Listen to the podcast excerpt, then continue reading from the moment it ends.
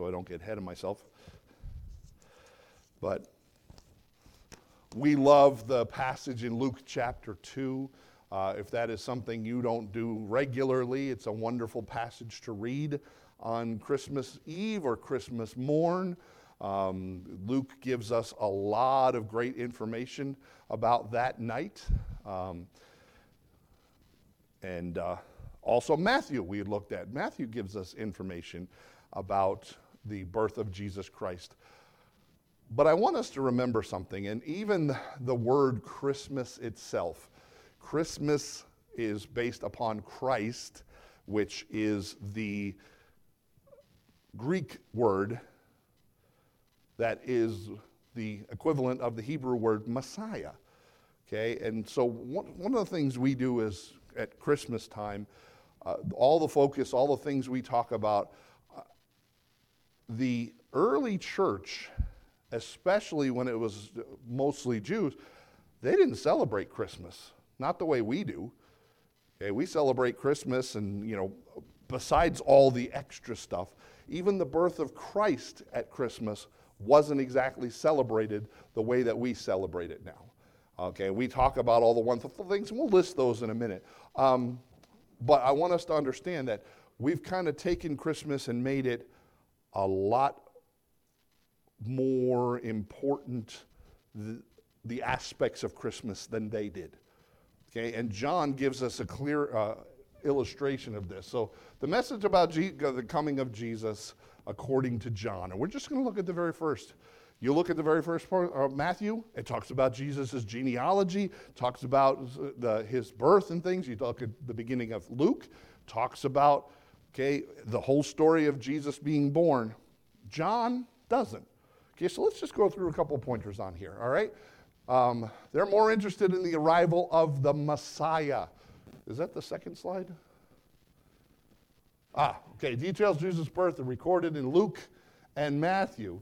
Remember, the early church did not celebrate. Keep going. They were more interested uh, of the arrival of Messiah, fulfilling the prophecies and salvation that was accomplished by the death, burial, and resurrection of Jesus. So much of what Christmas is now has become its own standalone, significant event. Okay, not so much back then. Okay, they were more interested in Jesus, Messiah, had come to fulfill. Okay, um, until started digging in, who cares if there was a star? I mean, yes, it filled for prophecy, but we decorate, we put a star here, we make sure we got angels and shepherds and sheep and donkeys and all kinds of stuff. Not so important to them. What was more important is that Messiah, Christ, came. Okay, now when we say the word Christmas, and here, here's a, a, a way to throw some people into a, a little bit of a different thought, and that is, say, Messiah-mas. But Christmas has become so uh, cultural and so uh, commercialized that think about the fact that Messiah has come. That's what it represents. Okay, so John takes a different approach on this. So let's look at a couple of things here. Gospel of Mark and John don't mention it. They don't mention Bethlehem. They don't mention the inn. They don't mention the manger. They don't mention the heavenly host. They don't mention the star. They don't mention the wise men. Nothing in Mark or John. Now, I don't know if you've ever thought about that. We talk about the Gospels uh, describing the life of Christ. Well, only Matthew and Luke spend any time focusing on it. John and Mark don't have anything in it about Jesus' birth. So, if it's very just as important to Mark and John to describe what Jesus, his arrival, why wouldn't they focus on all the details of his birth? See what I mean about the fact that sometimes Christmas is so blown out of proportion that two of the Gospels out of the four, fifty percent of them, don't have any information to say about Jesus' birth on Christmas morn. So I wanted to take a minute and just look at what John does have to say. So John, again, being the beloved disciple, being that one who was probably had the closest intimate relationship with Jesus, he was the one that Jesus allowed to live into a ripe old age and write first, second, third John and write Revelation and all the things that God, uh, he was the one that was given the privilege of taking care of Jesus' mother after Je- they had a special relationship.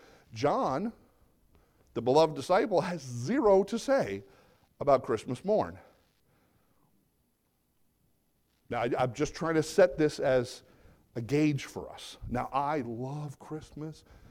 Okay, my whole childhood, we decorated everything else. I've got a wreath in pieces on my table right now that I'm trying to make that reminded me of one my mother made.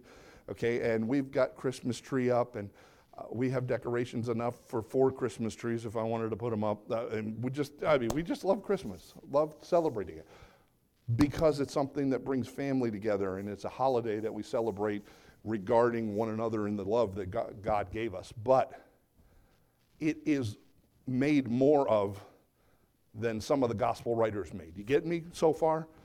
When fifty percent of them have nothing to say about Christmas morn, then hmm, maybe we should look at what they do say.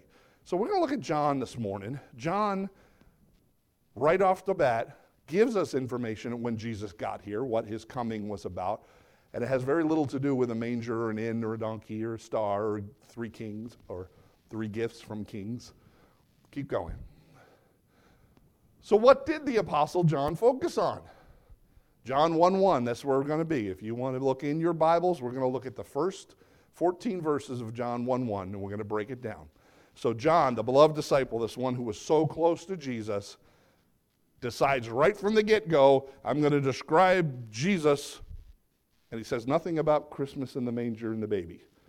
But he does have important stuff to say. Number one, Jesus is God. And again, I know we're probably preaching to the choir, but it's a good reminder. But also, you and I are living in a world where people don't necessarily believe this. Okay, and we're in a generation that's really strange.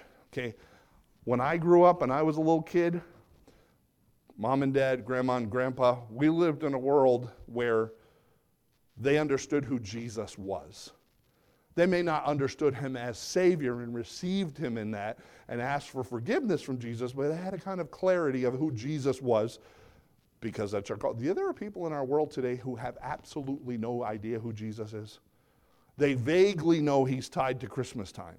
But you can talk to people, and Christmas is all about Santa and reindeer. They can hear the word Jesus, but they have no clue. And when you hear some of the debates and things that go on in college campuses nowadays, one of the biggest things that they bring up is Jesus never said he was God. Okay, which is, a, there, there, there is a big push in the Muslim world to uh, dispute Christianity versus what Muhammad said. And they try to tell you Jesus never said he was God. Jesus did say he was God. And many of his uh, followers also admitted he was God. Here's John, the one beloved disciple, probably the closest disciple in Jesus' life, starts off, in the beginning was the Word, and the Word was God, with God, and the Word was God. Now, contrast that for a minute. Now, I want you to understand the importance from where John's standard is. Matthew and Luke are, all right, there was a mom, and she was pregnant, she was virgin, they went to Bethlehem because of the tax, establishing his lineage and his birth. John decides to go right for the truth of the matter. Jesus, I'm going to introduce him to you, he's God. First and foremost, that's what John tries to tell us, right? And the same was in the beginning with God. Keep going. Let's look at a few verses in God's word about this. John fourteen, you want to know, well, that passage, what do you mean the word? In the beginning was the word. John helps us with that, describing it again, right? And the Word was made flesh and dwelt among us. Who is the Word? Jesus. Okay, there's no, I want it to be understood because there are those who out, out there who will not understand this. But John's point right off the bat, first verse he writes, let me tell you who Jesus was. He was God. The Word was made flesh and dwelt among us, and we beheld His glory. The glory as the, uh, the begotten of the Father, full of grace and truth. First John five seven. There are three who bear witness in heaven, the Father, the Word, and the Holy Spirit. These three are one. Make a note in your Bible if you want to, in the front of it somewhere, and somebody says, uh, how do you know Jesus is God? In the beginning was the Word. Okay, the, the, all three of them are one. Keep going. John ten. My Father, which gave them to me, is greater than all. No man is able to pluck them out of my hand or out of my Father's hand. I and my Father are one. No question, Jesus said he is God. Okay? Without a doubt, Jesus is God. At John's point, right from the beginning, here we are. Christmas, according to John, no manger, no silent night. John says, let me introduce you to God himself, Jesus Christ. Okay, keep going. John seventeen says, that they may be one as we are one. This is John. If you are ever feeling a little down in the dumps, go read John chapter seventeen. Jesus is praying for his disciples and for all of us who will be saved after. And in the middle of this, he says, hey, God, I, I pray that they would have unity, that they're one. Look what it says, that they may all be as one, as thou, Father, art in me, and I in thee, that they also may be one in us, that the world may believe that thou hast sent me. And the glory which thou gavest me, I have given unto them, that they may be one, even as we are one. Okay, God is saying, listen, just like you and I are one, God, we want them to be in unity together as well. Jesus knows. Okay, keep going. So, number one, Jesus is God. The next thing that John wants to introduce about Jesus is that he's a creator. Okay, and again, I could part, let me get a chair. I'm going to be here for a while. Okay, I, I love this. Uh, I am a science nut. And evolutionists want to talk about all their different stuff. Pretty clear. All things were made by him. How many things? All, all things were made by him. And without him was not anything made that was made. In the beginning, God created the heaven and earth. We established, John says, you want to know about my Jesus who came to earth? Number one, he's God. Number two, because he's God, he's creator. He was in the beginning. He created all things. Keep going. Revelation, thou art worthy, O Lord, to receive glory and honor and power, for thou hast created all things, and for thy pleasure were they created. Ephesians chapter three, verse nine. And to make all men see what is the fellowship of the mystery, which from the beginning of the world hath been hid in God, who created all things by Christ Jesus. Jesus is not just God, guys. He is creator. Now again, I'm, I'm trying to contrast this. We're, oh, When Jesus came, everybody focuses on the baby in the manger, not John. John, when Jesus came, he says, let me uh, write you a book. And the first thing I'm going to tell you is Jesus is God. The second thing I'm going to tell you is Jesus is the creator. Keep going. Hebrews says, God, who in sundry times and divers manner spake in times past unto the fathers by the prophets, hath in these last days spoken to us by his Son, whom he hath appointed heir of all things, by whom also he made the worlds. Okay, Jesus was in the beginning with God. He is creator. He is God. Keep going. Colossians, for by him were all things created, that are in heaven and that are in earth, visible and invisible, whether they be thrones or dominions or principalities or powers, all things were created by him and for him. That's my John's description of when Jesus was coming to earth. Keep going. Jesus is life. So he's God, he's creator, he's life. Verse four, in him was life, and life was the light of men. John six thirty-three says, I am the bread of life, he which cometh down from heaven and giveth life unto the world. Now most of us here understand this.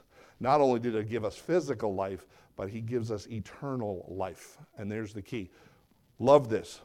Matthew and Luke say, I've got to give you some history about Jesus because we need to qualify him as the Messiah throughout his genealogy and how he's born to fill prophecies. John says, I'm not so interested in that. Let me tell you who Jesus is. He's God, he's creator, he's life. Okay, keep going. John eleven thirty-five, Jesus said unto her, I am the resurrection and the life. He that believeth on me, though he were dead, yet shall he live. Colossians chapter three, verse four. When Christ, who is our life, shall appear, then shall ye also appear with him in glory. Hallelujah. Jesus is God. I'm trying to get this in your mind so you can leave today and keep rehearsing it. He's God, he's creator, he's life. Keep going. John, First John five, eleven through thirteen. And this is the record, that God has given us eternal life, and this life is in his Son. He that hath the Son hath life. He that hath not the Son hath not life. Keep going. These things have I written to you. You want to know why John wrote what he wrote? John says why he wrote what he wrote. These things have I written unto you. Aha.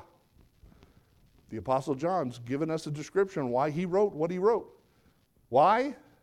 That ye believe on the name of the Son of God, that ye may know that ye have eternal life, and that ye may believe in the name of the Son of God. John fourteen six, very famous verse. We know this one. We use it at funerals all the time. Jesus says, I am the way, the truth, and the life. Okay? This is John. He, he's writing all this stuff, not to talk about a star or three kings or a manger. He's writing it that you would believe that Jesus Christ is the Son of God. That's the purpose of John's writing. Okay, keep going. Not only is he life, he's also light. Okay? Not only does he offer us eternal life and creator in creating life, but he also gives us light. Okay, John eight twelve. Then spake Jesus again unto them, saying, I am the light of the world. He that followeth me shall not walk in darkness, but shall live in the light of life. John eight, uh, John nine five, as long as I am in the world, Jesus says, I am the light of the world. Keep going. Luke two, great passage if you're going to read it this Christmas. This is Simeon. Remember old man Simeon waiting in the temple? And God told him that he wouldn't die until his eyes had seen Messiah. The old man's been waiting around the temple all these years. And he finally sees Mary and Joseph come in, and he gets a chance to hold the baby, and this is what he says.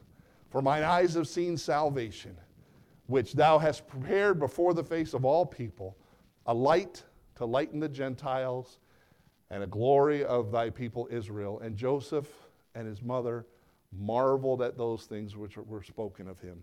He is the light of the world. He was the promised one that came. Keep going. John one, nine through eleven, that was the true light that lighteth every man that cometh into the world. He was in the world, and the world was made by him, and the world knew him not. He came into his own, and his own received him not. John's focus about Jesus coming, nothing to do with our regular Christmas idea. He says, he's God, he's creator, he's life, he's light. Keep going. And then he says, Jesus is Savior. And this is one of my favorite verses in all the Scripture. This is such a powerful verse doctrinally. And we can spend all morning looking at the truth in the, behind this verse. But I want to just see it together. But as many as received him, to them gave he power to become the sons of God, even to them that believe on his name. John says, you know what? No room in the inn, having to share Uh, birthplace with some cows and stuff. I'm not really interested in that. You want to know what I'm interested in? As many as receive him, to them gave he power to become the sons of God. What a joy that is. Uh, listen, and those who receive Jesus as Savior become sons of God. Now, we've talked about this before. I'm not going to linger on this, but there's this unfortunate thinking in this world that says we're all God's children. That is false. Okay, we are all God's creation, and he loves every one of us, but to become a son of God, what's the qualifier? What does it say? I'm not going to tell you, you tell me. How do you get into the qualifi- become a son of God? As many as receive him. And this is the key, folks. There are churches f- packed this morning, especially on Christmas Eve morn, with people who claim to be sons and daughters of God. And you are not. You are not. You are not. Unless you've received him, unless you've believed on his name. This isn't Craig saying that, right? I can hide behind a pulpit for a minute, but as many as receive him, To them gave he power to become the sons of God, even to them that believe on his name. He says, listen, John says, listen, let me tell you about the Jesus and my idea of why he came. Okay, he came God, creator, life, light, and savior. Keep going. The power that raised Jesus Christ from the dead is now available to those that receive him. To them gave he power. Well, what kind of power you and I got? Well, I haven't told anybody. This is a secret. I'm Batman. No, um, okay. I can't fly. I can't, I'm, I'm not Superman. I'm still a human being. You know the power that he bestows upon me? The power of eternal life, resurrection. Hallelujah for that. Okay? And again, there's a lot of things that we benefits we get, but I'm still a broken human being. I still got a bad elbow and a sore back and and one glass trifocals now. Because I, I'm telling you, I'm not given power as some superhuman. I'm given the promise of the power that raised Jesus from the dead. Look here, Romans chapter ten, verse nine. That if you confess with your mouth the Lord Jesus Christ and believe in your heart that God has raised him from the dead, you shall be saved. That same power. Keep going. Look at uh, First Corinthians chapter six, verse fourteen. God hath both raised up the Lord and will also raise us up by his own power. He's given me power of eternal life. Hallelujah for that. Knowing that he which raised up the Lord Jesus shall raise us, uh, raise up us also by Jesus and shall present us with you. Hallelujah. As many as receive him, to them gave he power to be son, become the sons of God. We are blessed when we receive and trust in the name of Jesus. Keep going. Ephesians chapter one, nineteen through twenty. Paul's in this prayer about helping us understand the benefits we have in Christ. And he says, and what is exceeding greatness of his power to usward, right? The greatness of his power directed at us, who believe according to the working of his mighty power, which he wrought in Christ when he raised him from the dead and set him at his own right hand in heavenly places. Didn't put the rest of the verses up there, but go read Ephesians chapter one, the end of it there if you want to. And it talks about that you and I sit in heavenly places right now. There's old dull cow eyes that are attached to this flesh. We can't see it, but we are automatically already in heaven. That power that raised Jesus Christ from the dead is now activated and alive in you and me. No need to fear death anymore because we have eternal life through Jesus Christ our Lord. Right? John says, he's God, he's creator, he's life, he's light, and he is savior. Amen. Keep going. So, there it is. I'm almost done. This is a world record. All right, turn in your, I got another sermon tucked away in my Bible. Sermon number two, this one, no. So my question is, Christmas time, whether you're sitting here, whether you're listening to the recording, is this your idea of Jesus who came to earth? Or is he just a little baby in the manger? Is this your idea of Jesus come to earth and he's the reason for the season and he went to the cross and died and resurrected? Uh, two great holidays that people tend to flock to church and think about God. But John takes this from a different point of view. He says, you know what? I'm not going to talk anything about Jesus as a baby. I want to talk about Jesus for who he truly was. Keep going. Romans ten nine. Guys, we know this verse. Talked about it last week when we talked about the Romans road. If you confess with the mouth the Lord Jesus Christ and believe in your heart that God has raised him from the dead, thou shalt be saved. For whosoever shall call upon the name of the Lord shall be saved. Want an interesting uh, study again? Just go read Mark chapter one and see what Mark has to say Doesn't mention anything about all we talk about for Christmas. All the details, all the wonderful things we sing about. Both John and Mark decided, I'm going to focus on something else. You know how Mark starts with? He's creator. Then he goes right into going, Jesus being ready for his public ministry.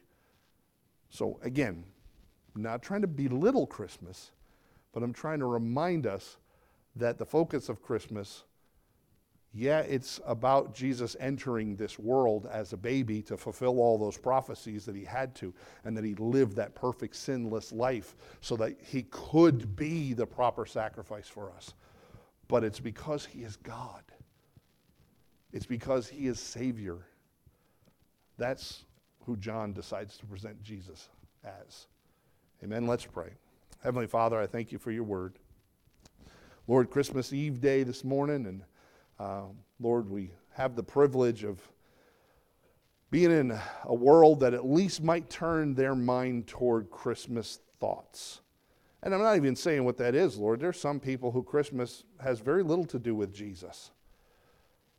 Father, I pray that uh, when we're out there this holiday season, all from Thanksgiving all the way through, Lord, that we can remember that people might just start pondering who Jesus is. And Father, for us, I thank the Lord. He's not a baby in a manger. Father, he's no longer there. That was a step to get where he needed to go. Father, I thank you that he's not hanging on the cross like we see often. My Savior is no longer on the cross. Father, my Savior is back in heaven with you, where he began and where he is today. God, Creator, life, light, and Savior. That's who our Jesus is.